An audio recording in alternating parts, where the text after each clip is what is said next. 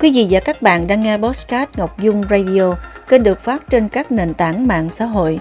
Đây là bản tin Radio News. Thưa quý vị, Ủy ban Thường vụ Quốc hội vừa có quyết định triệu tập kỳ họp bất thường lần thứ 5 Quốc hội khóa 15. Kỳ họp dự kiến khai mạc ngày 15 tháng 1 và bế mạc ngày 18 tháng 1 theo hình thức họp tập trung tại nhà Quốc hội. Trước đó, tại phiên họp thứ 28 tháng 12 2023 của Ủy ban Thường vụ Quốc hội đã thống nhất nếu quá trình chuẩn bị hồ sơ đầy đủ, đảm bảo chất lượng thì tại kỳ họp bất thường lần thứ năm tới đây sẽ xem xét ba nội dung chính gồm Thứ nhất là xem xét thông qua dự án luật đất đai sửa đổi, dự án luật các tổ chức tín dụng. Thứ hai, Quốc hội sẽ xem xét thông qua dự thảo nghị quyết về một số cơ chế chính sách đặc thù để tháo gỡ khó khăn vướng mắt, đẩy nhanh tiến độ thực hiện các chương trình mục tiêu quốc gia. Thứ ba là xem xét thông qua nghị quyết về việc bổ sung kế hoạch đầu tư công trung hạn vốn ngân sách trung ương giai đoạn 2021-2025 từ nguồn dự phòng chung tương ứng với nguồn tăng thu tiết kiệm chi ngân sách trung ương năm 2022 cho các nhiệm vụ dự án đầu tư công, bổ sung kế hoạch đầu tư công trung hạn cho Tập đoàn Điện lực Việt Nam từ nguồn dự phòng của kế hoạch đầu tư công trung hạn nếu có. Ngay trong phiên họp thứ 29 của Ủy ban Thường vụ Quốc hội diễn ra từ chiều ngày 8 đến ngày 9 tháng 1, Ủy ban Thường vụ Quốc hội sẽ xem xét đánh giá lại các nội dung kể trên. Ủy ban Nhân dân thành phố Đà Lạt vừa ban hành kế hoạch trồng cây xanh năm 2024. Theo đó, thành phố đặt mục tiêu sẽ trồng 1 triệu 20.400 cây xanh trong năm 2024. Cụ thể sẽ tổ chức trồng trên đất quy hoạch ngoài lâm nghiệp số lượng 861.700 cây xanh, trên đất quy hoạch lâm nghiệp số lượng 158.700 cây xanh.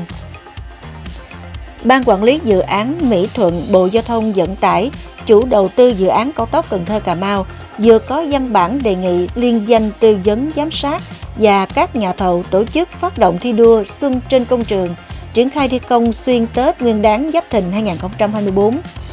Ban quản lý yêu cầu tăng cường tổ chức thi công 3K 4 kiếp để bù đắp khối lượng sản lượng đã chậm của năm 2023. Các đơn vị quy động đầy đủ kịp thời thiết bị, tranh thủ tối đa điều kiện thời tiết mùa khô, tổ chức thi công tăng ca tất cả các mũi thi công. Cao tốc Cần Thơ Cà Mau có tổng chiều dài gần 111 km, tổng mức đầu tư hơn 27.520 tỷ đồng, khởi công ngày 1 tháng 1 năm 2023. Dự án đi qua thành phố Cần Thơ và 4 tỉnh Hậu Giang, Bạc Liêu, Kiên Giang, Cà Mau. Với hơn 4.000 hộ dân bị ảnh hưởng, được chia thành hai dự án thành phần gồm Cần Thơ Hậu Giang và Hậu Giang Cà Mau. Đến nay, công tác giải phóng mặt bằng đã đạt 99%. Sau gần 12 tháng, hiện sản lượng toàn dự án đạt 17,3%, trong khi kế hoạch năm 2023 đặt ra là 35%.